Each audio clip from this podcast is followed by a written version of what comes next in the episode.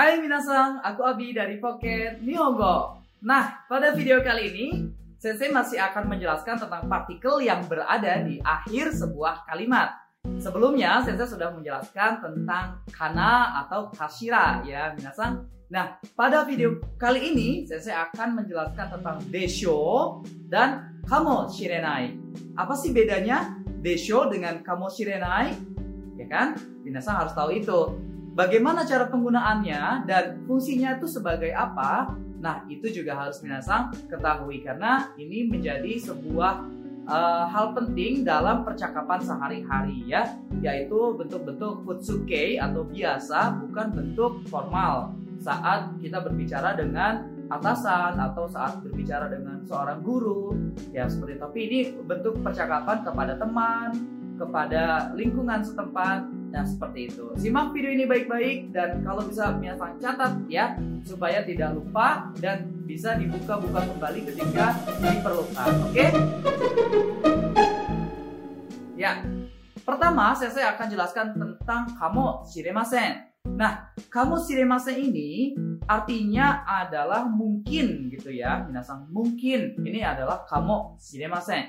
Sebenarnya ada mungkin lain yang bukan kamu shiremasen. Apa itu? Contohnya tabung gitu ya. Tabung Tabung juga digunakan yang artinya juga sama mungkin tapi dia berada di depan kalimat ya. Sedangkan kamu shiremasen itu berada di paling akhir kalimat. Contohnya begini minasan. Untuk bentuk kamu shiremasen ya. Eh, kamu wa ramen ga suki janai kamu shiremasen. Saya uh, mungkin perempuan itu tidak suka ramen. Nah, seperti itu ya. Nah, Minasang perlu diingat juga sebelum menggunakan uh, kamo shiremasen, Minasang harus merubah dulu baik kata kerja, kata sifat atau kata benda menjadi futsuke dulu ya, bukan bentuk formal melainkan bentuk informal, bentuk biasa. Karena ini adalah uh, untuk percakapan sehari-hari saja, gitu ya Minasang. Contohnya seperti itu. Terus misalkan lagi, Yamada-san wa ashita kuni 国へ帰るかもしれません。Itu juga bisa. Yamada san wa ashita kuni e kairu kamo shiremasen. Saya pikir atau mungkin, mungkin ya, mungkin besok uh, saudara Yamada akan pulang ke negaranya. Mungkin seperti itu. Nah, itu artinya uh, penempatannya kamo shiremasen itu di belakang. Nah, seperti itu ya. Terus kemudian desho, ya ada lagi desho. Ini juga artinya sama minasang sebenarnya mungkin gitu. Sebenarnya mungkin. Nah, tapi desho di sini lebih presentasinya lebih kuat daripada kamu shirimase. Yang artinya saya uh, sebenarnya tahu kalau misalkan Yamada-san besok itu pulang ke negaranya gitu. Akhirnya dia bilang, eh Yamada-san wa ashita kuni e kaeru desho. Nah, seperti itu. Biasanya desho pun itu dipakai atau digunakan oleh pembawa berita ya saat ada apa namanya ramalan cuaca. Nah, seperti itu minasan. Uh, besok ame ga furu desho misalkan. Ashita hare desho gitu. Ashita yuki ga furu desho. Nah, itu tingkat keyakinannya mungkin 90% lah minasan. Tapi kalau kamu shiremasen, ini kemungkinannya masih hambung-hambung ya.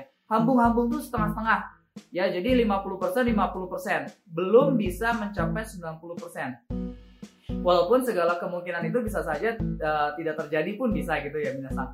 Karena pernah di Jepang itu ramalan perkiraan cuaca, jadi katanya hari itu tidak akan hujan gitu. Jadi hanya kumori desho. Kumori itu artinya mendung saja. Ternyata pas saat siang menjelang sore juga gitu hujan lebat ternyata turun. Nah, hal ini juga seperti itu bisa terjadi gitu ya minasan.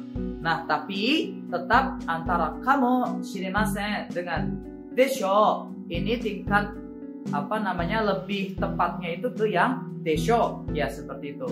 Dua-duanya jika ingin digunakan maka kata kerja atau kata benda atau kata sifat dirubah dulu ke bentuk futsuke atau dirubah dulu ke bentuk biasa baru akhirannya ditambah desho atau kamo shiremasen.